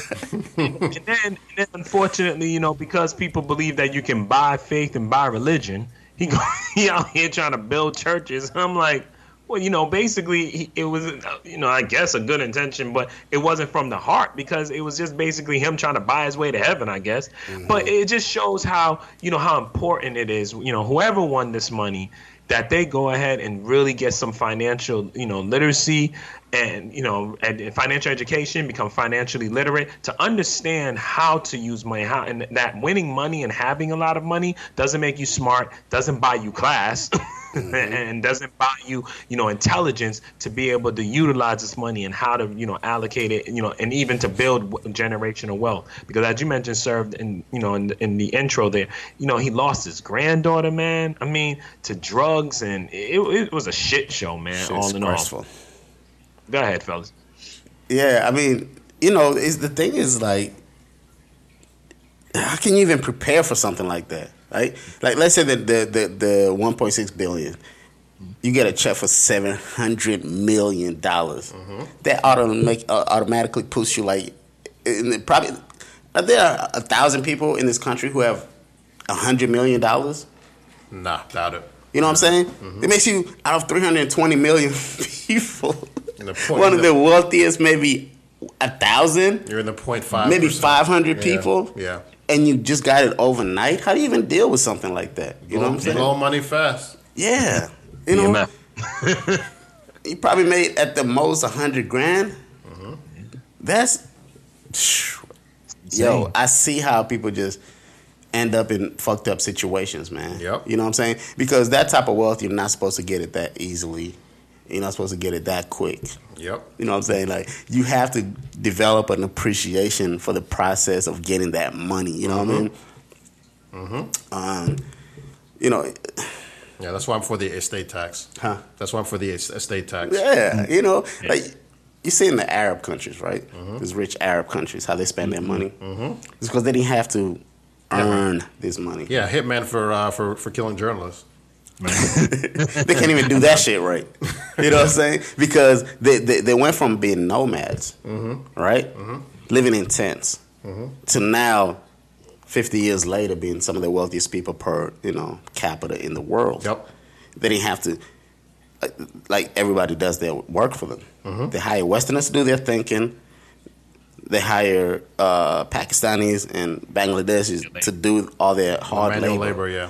And all they do is just blow money. Yep. You know what I'm saying? So that's when you don't have to earn something, man. You just get it like that, man. It's hard to have any any type of uh, money management skills, especially at that level. I don't even know how I would have to study, trust, and you know especially- hire smart tax lawyers, and you don't know who you can trust. You know, it's it's you can win that money, but that's gonna bring a lot of stress in your life. Yeah, what I, what I got out of it is you know how it, it is how like a lot of money very quickly just changes changes you and changes the people around you. I mean, a lot of you get you get a lot of people who uh, just come into your life who uh, who like come in expecting things. I mean, uh, is just reading the story. I mean, a lot of people were like just basically every time they would see him, they would expect him to give him to give them like tens of thousands of dollars or whatever. And even if he would give him some money, he'd be like, or try to give him some sort of opportunity, be like, they'd be like, no, I want money now. Give me, give me cash now. That kind of thing. You know. So, and you know, it, it showed like it kind of like his uh his uh, deterioration from being someone who was like trying to do good uh, with the money. And you know, just kind of just, just like he, he obviously cared about people, like cared about his community, uh, and all that. Uh, but at the same time, you know, money corrupts, power corrupts, and you know a lot of it very very quickly it will it will will lead to that kind of thing you know fairly fairly quickly and not only not only you but the people around you also the, all of these people they they they they look at you they they see they see you as uh, somebody Shit. undeserving they see you as somebody who didn't who didn't do, do anything to, to to earn it so they so they they they they deserve it just as much as you do And you can never give people enough. Yeah. exactly You know what I'm saying? They're not. A guy, I think he won like what, 200 million? uh, he won 300 300 something million So he could probably give somebody hundred thousand dollars. Yeah, Now imagine getting hundred thousand dollars for free. yep Yep. That person's gonna be like, why didn't you give me man, 200 you, yeah, Nigga, you, man, you, you could you balling. You, you could, could give me, you can afford a million. yeah, exactly. You know what I'm saying? So, oh, can you imagine the calls that he was getting from people he's he hasn't talked to talked to in like Yeah. years? Oh yeah. All of a sudden, he had Oh, like yeah. a whole bunch of uh, third, fourth cousins and shit. Mm-hmm. People he didn't even know and shit. I'm, I'm sure. Getting stressed out, man. Yeah, but you know that's the issue too. I saw in the article when I read it, he didn't move. That's the. I mean, he stayed in the same area Yep. in West Virginia, Yep. and that was the one thing I noticed. I said, man, first thing you got to do, whoever won that money, I hope they moved. Whoever won the um the, the Mega Millions, that I hope they moved. Mm-hmm. Or man. don't don't let hope- nobody know. Just bounce because Mm-hmm. you cannot stay in the area because that's where the leeches come in, right? Mhm. The leeches show up. That everything we're talking about, they show up because they know how to find you. If they don't know how to find you, I think it's a little easier because think about the you know the 0.5 percent of people in this country. We don't know them. Mm-hmm. We we know they exist, but we have no idea you know who they are and what their identity you know that the identities are. So. I think that's the one thing you can do to you know to get away from the bullshit. but I you know oh sorry. And the I- states need to allow everybody to be anonymous. Yep. yeah, You know what I'm saying? There's no reason why some states don't allow people to stay anonymous. Yeah. Yeah. But you can, but you can. What you can do is you can like, um, you can, uh, um, like, uh, uh, you can uh, form a legal trust and Yeah. hire an attorney and have your, your attorney go go ahead and claim claim the Yep. winnings for you. Boom. So you don't have you don't have to you don't have to do that if you don't if you don't want to.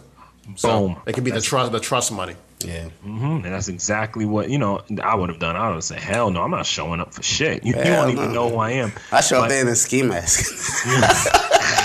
looking like look, Oh boy.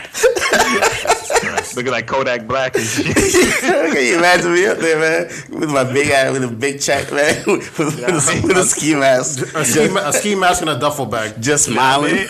Right, man, just smiling shit like, yeah, yeah. But you know, what what kept going through my mind as I as I read this too is that that famous Jay Z interview. He said, you know, it's people. It's not that you change; it's that the people around you change and expect you to change. Yep. And Yep. that, that was the one thing that kept, you know, resonating throughout my mind when I was reading this. And like, yeah, that's that. This is the typical shit that happens. Yeah. Like people expected him to change. Mm-hmm. Even the waitress, he he hit her, he broke her off, and people started. Her family went at her sideways. Mm-hmm. I, I just said, man, this is just crazy. So, you know, I thought this article was just something important that we could discuss, especially with the whole Mega, mega Millions and that. Yeah, if you're ever going to get, you know, land a windfall. Yeah, just treat it like treat yourself as a brand and as a business, and set, start to set up your infrastructure correctly. You know, that's the only words of advice that I could pass along. Yeah, so whoever you are who won the 1.6 billion dollars, there's your uh, your advice from uh, Three Kings podcast. So uh, we're expecting our 10% cut. So Oh, Send us our check. Yeah, wow. so it's, Pay up. It's only 10%. I mean, shit, that's what I worth can it. afford it. It's good advice. It's worth 10%. Shit. You ain't gonna miss. hate it. Nigga, you ain't gonna miss a you ain't, you ain't gonna miss ten percent. Yeah. when we stop, we got to keep putting our podcast. I'll tell you that. I'm not. I'm not stopping what we're doing. So people be like, "Yo, they got that ten percent. What the fuck is that? Exactly. Where they at? Where three? Where three kings at? Nah, man. nah, even if even if he pays, you know, we we, we ain't we ain't get paid. According as far as I'm concerned, we ain't get paid. Yeah. So Word. so uh, let's move on. Uh, somebody else who lost a shitload of money, Megyn Kelly, uh, is apparently apparently out at NBC. Um, so uh, negotiations continue uh, between Megyn Kelly and NBC. Uh, the network announced on Friday that her 9 a.m. talk show has been canceled. Uh, they said, "quote Megyn Kelly today is not returning." Uh, the network said in a statement. Uh, next week, the 9 a.m. hour will be hosted by other Today co anchors. Uh, her exit from NBC News is not official yet, uh, but it will be soon. It's a foregone conclusion among all the players involved, multiple sources said on Thursday. She also is no longer a client of CAA, and, the, and she has hired a leading Hollywood attorney, Bryan Freedman, as she's heading to a likely settlement talks with uh, NBC. So apparently, uh, Megyn Kelly, during a segment on her show, she's uh, essentially justified uh, blackface, saying that um, during, during Halloween uh, talk discussions on Halloween costumes, saying that uh, back in back when she was growing up, you know, it was okay as long as you were, you know, um, uh, in costume. Um, and that led to, uh, well, as you can expect, a lot, uh, big shit show, um, and uh, like a lot of uh, angry tweets and uh, angry messages uh, uh, aimed at uh, Megyn Kelly and NBC. So, what do you guys think about this story? Gotcha, bitch.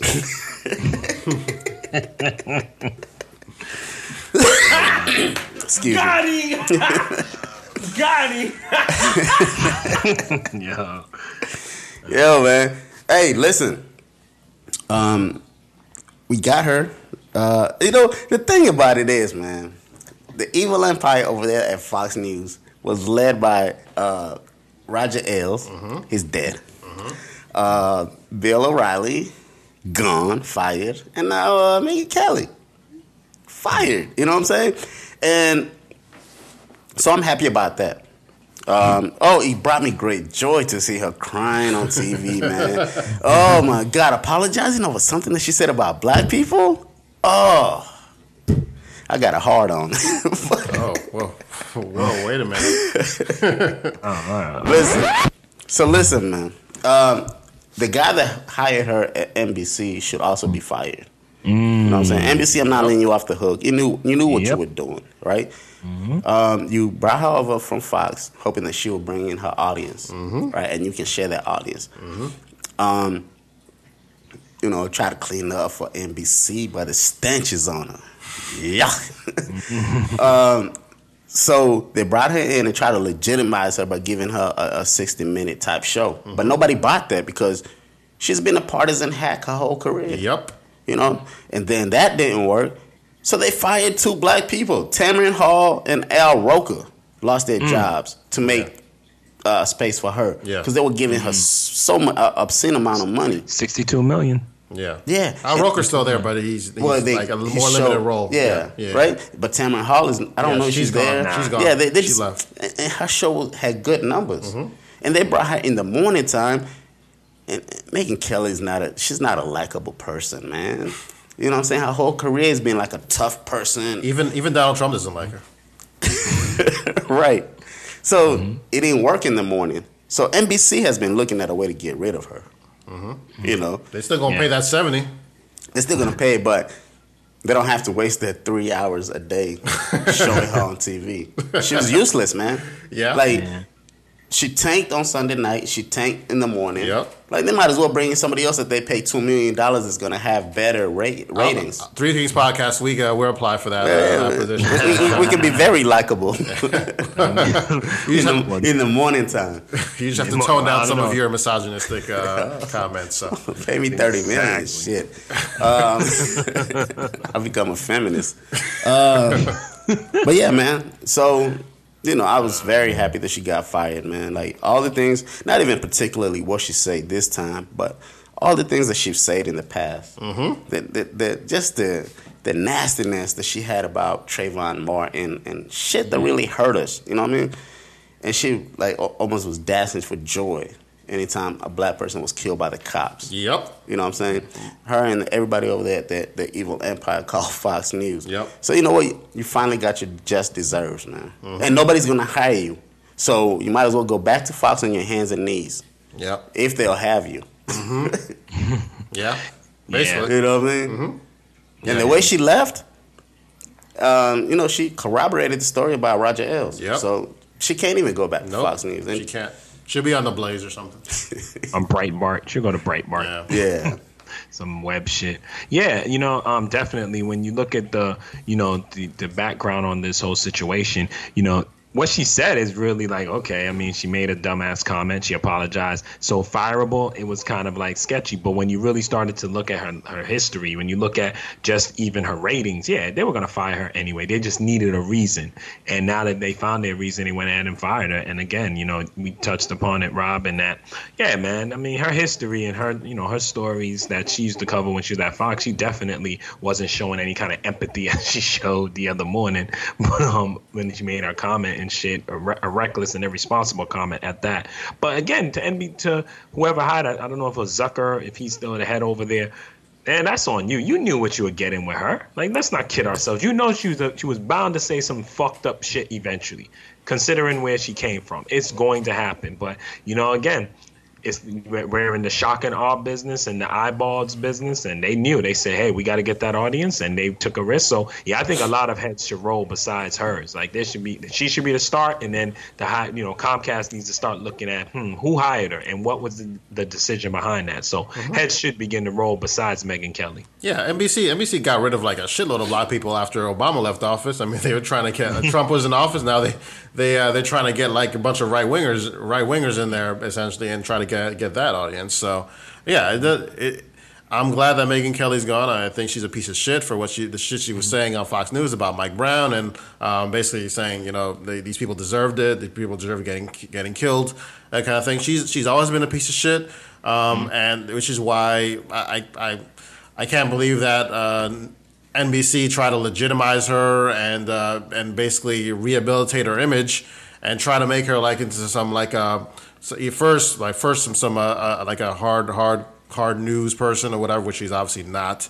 And then some uh, like fuzzy fuzzy morning morning talk show person or whatever oh, Megyn yeah. Kelly in the morning oh yeah she's uh, I'd love to talk to Megyn Megyn in the morning Have you looked at that face? bullshit Yeah. fuck out of here And it's not the way she looks. I'm just saying she just has a, she just has a mean face, and that's what she that's what she built her career on. Yeah. it's being mm, tough. I used to be a, an, an attorney and a trial lawyer. Mm-hmm. I'm tough, asking tough. Nobody wants to see that shit in the morning. that's why her shit didn't work, and she doesn't have any credibility to mm-hmm. to build a, a show like 60 Minutes. So there you have it. Exactly. She's not a likable person, so yeah, I'm, I'm, I'm glad she's fucking gone. So, yeah, yeah, good riddance to uh, to Megyn Kelly. So Peace.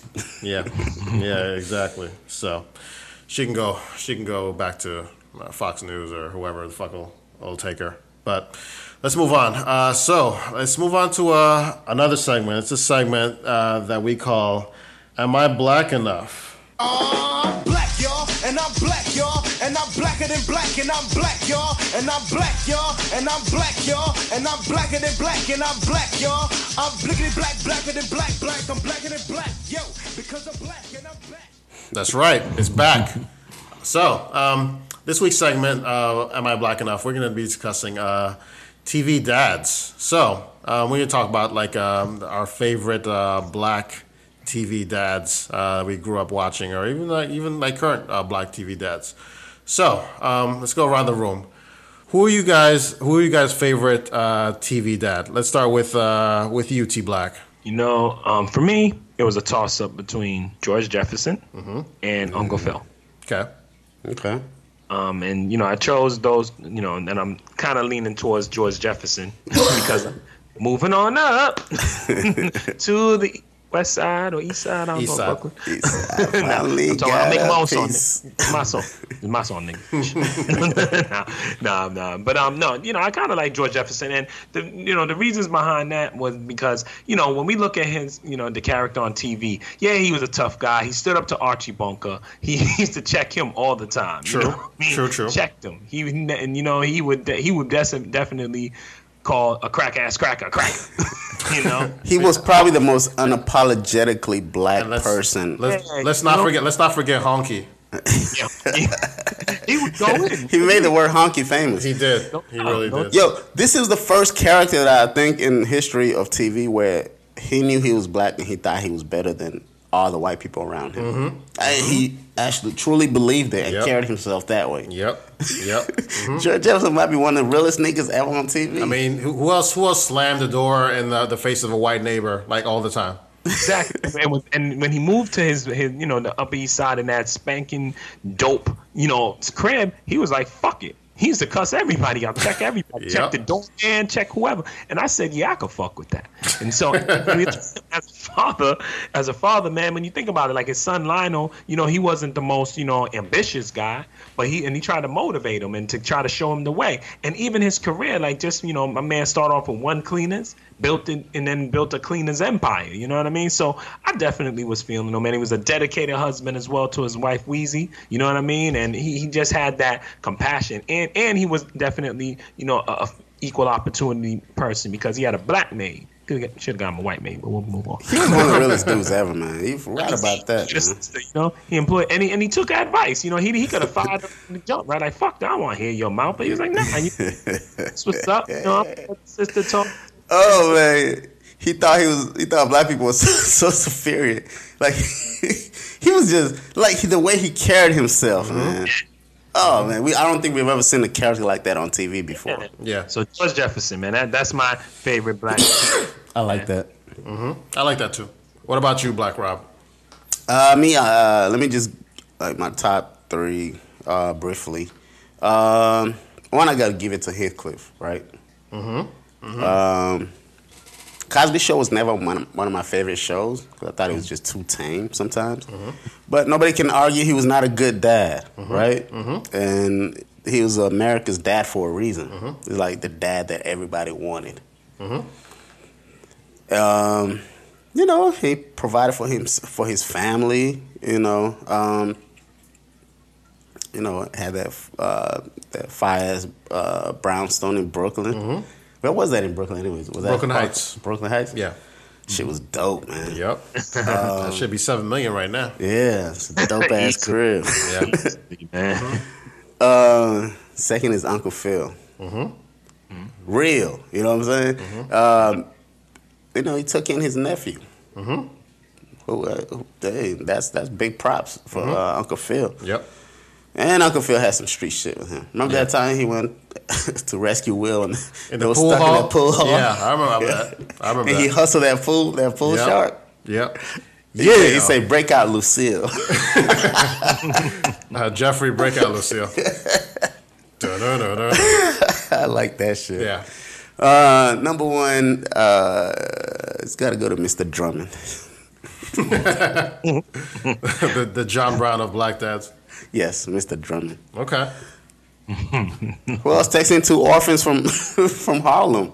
True. You know, True. and ad- adopts them, fully adopts them, calls them sons, puts them right there with his daughter, and treats them all the same. You know what I'm saying? Mm-hmm. Even though, even when Willis was bucking on him, because remember Willis didn't just automatically warm up to this whole situation. Yeah. Yeah. Yeah. yeah. Willis was kind of bucking at the time, man. Mm-hmm. if it was me, I'd have been like, "Nigga, I'm taking your ass back to Harlem. Drop you back off in the but Mr. Mr. Drummond, Mr. Drummond stuck it out with him, man. yeah. Yo, shouts out to Mr. Drummond, yo. Yeah, yeah. Or no, else even even one time they even like they tried to go back, try to even go Yeah. back to Harlem and whatnot. They, they ran away from home. I remember that one time. Yeah, it's all his Willis, man. Yeah. Arnold was Went back- Arnold was chilling.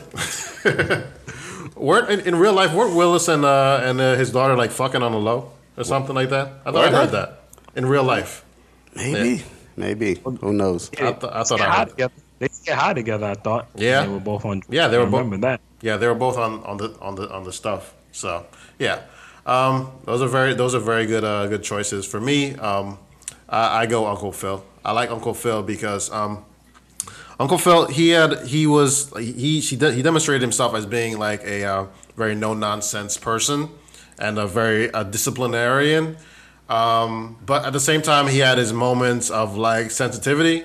He was he was like very he he, he showed that he, how how compassionate how how kind he was. I mean, like you like you said, Black Rob. Not only bringing bringing his nephew in and, and taking him in and raising him as if as if he was his own, but he really did treat uh, treat um treat Will like he was he was his own son. He did. And you know, even when when Will's dad came came uh, came around the one time or whatever, and he acted like you know he was going to going to take Will around and everything, take him in his truck, and they were going to do Yeah, the, the road trip and all this shit. episode. And then you know he he basically and then his father just basically bounced on him and. Uncle Phil, he basically he basically consoled him and everything. He made him he made him feel better. Even like Will, he was like fucking crying his eyes out. And, Why he don't want me, man? Yeah, yeah. That, that was real. That's when we knew uh, Will Smith could act. Yeah, exactly. Yeah, he had the was it. tears and everything, and Yeah, also and it. also the, the time that uh, that Carlton he um he uh, he took uh, the speed that was in Will's uh, in Will's uh, locker because he thought he thought it was like a vitamins and shit, and he overdosed, and then uh and then uh, Uncle Phil he he basically reamed Will Will out and, and everything, and then he start Will started crying and everything, and he just like he yeah he he. He, he treated he treated Will like he was he was his, his own son like like unapologetically and he was and he was yeah I think to me Uncle Phil, he was the the right combination between like um, tough, uh, tough disciplinarian, um, uh, caring father, and like a, a civil servant. Also, I mean, he, he also cared about you know the community. He, he he cared about. I mean, he wore fucking dashikis in the seventies and shit like that. Yeah. You know what I mean? He was he was he was he was doing his thing. So uh, yeah, for me for me it's it's definitely uh, definitely Uncle Phil. But I, I, I wanted to uh, raise raise a question with you guys uh, about um, about Heathcliff. Uh, did you guys think that uh, Heathcliff uh, he was uh, he was too hard on Theo? Do you think he, do you think he was tougher on Theo than he was uh, than he was on uh, on his other daughters? I think about that because I thought about like um, just in, in thinking about this this segment, um, he was pretty tough on Theo. I mean, Theo wasn't like a good student or anything, but honestly, um, Denise, she was more of a, he was kind of more of a fuck up than, than Theo was. Yeah. and he was and he was like a lot easier on Denise. She, they they kind of let let Denise kind of do her thing or whatever, but with Theo, they were like pretty pretty harsh and. And like hardcore, even though like like in the in the later they they they showed that he had uh, like um uh, learning disabilities, Yeah. and then he was mad at them because you know they, he he missed out on a lot a lot of stuff because he needed help, but um, you know they they were kind of like just uh, they treated him with a tough hand, whereas you know with with Denise they they, they didn't really do that. I just think like because he was a he was a boy. Mm-hmm. I think fathers always have a soft spot for their daughters. I agree. You know, I agree. She was the yeah, she was, and she was a fuck up though. Denise? they gave up on her a long time ago. I Yeah, think the did. mother, yeah, you know, like Claire and, and Heathcliff were like, Yeah. fuck that. Did She, you ever- you know, did- this- did you ever Lost see that? cause, like fuck it, man. did y'all ever hear the internet theory that uh, the only children that were Heathcliff were um, Shit. oh boy. Theo, Rudy, and uh, Denise? No, really? Nigga. What's what? Where's this theory come from? It's a theory I read online. Oh shit. What's the what's the what's the evidence behind Vanessa and uh, Sandra not being uh, not being their kids? Uh, Did they look like? they said there was a either a biracial guy or a white guy. Vanessa? no, not Vanessa. Uh, the two oldest kids, Sandra, Oh, Sandra and Denise. Sandra, Denise. Denise? Oh, really? And um, they they worked at the same law firm, and they uh, Claire, Claire, Claire had an affair. Oh God. shit. Do you hear this? Do you see how do you see the right wing base has Look, no, created? no, no, Co- no Cosby Show slander shall prosper on, on this podcast. You know what I'm saying? This is nuts, man. Nah, I never heard that theory. So I, I definitely. I heard on the internet, so it must be true. It's got to be true. I mean, what what what isn't true on the internet? Right, the internet is definitely factual. That's a good theory, though. That's Oh, not bad. yeah, that theory, man, and they go deep into it and the relationship problems that they were having, and how they, you know they work late at night and Mm-hmm. working on the same cases. That when she went off to the cabin, she really was smashing. yeah, Right. And plus, the thing about George Jefferson, what I like, that dude had some moves, and he used to throw some bomb parties in the crib. So I like that shit. Parties up in there. Yeah. oh yeah, definitely. We definitely forgot about. Uh, we should never forget about George Jefferson, man. Yeah. That's a man's man right there. Uh, OG, OG, definitely. Yeah. Definitely OG TV dad. So, Haircut ain't all that, but nah. I mean, you you know, know, It was it was it was the seventies. he didn't give a fuck. It was the seventies. Yeah, had money. no doubt. he said, "I don't give a fuck." Yeah, it was it was it was pre Michael the Michael Jordan Baldy, so he he, he he he got that excuse going for him. Word. So he couldn't do it, nothing with that. So uh, yeah, that concludes uh, our podcast for this week. So if you want to uh, contact us, please uh, send us an email at official three kings podcast at gmail.com. Uh, follow us on Facebook and uh, Instagram at official three kings podcast and on Twitter at three kings podcast. And with that, we're out, ladies and gentlemen. We'll see you next week. Peace. Peace. Yeah. Classic hip hop shit. Dr. D.R.E. Rose and J. Let's get get 'em. We started out mopping floors, and now we front row at the awards. Number one for the last 20 years. If you real, motherfucker, scream cheers. Motherfucker, scream cheers. Yeah, and it is what it is.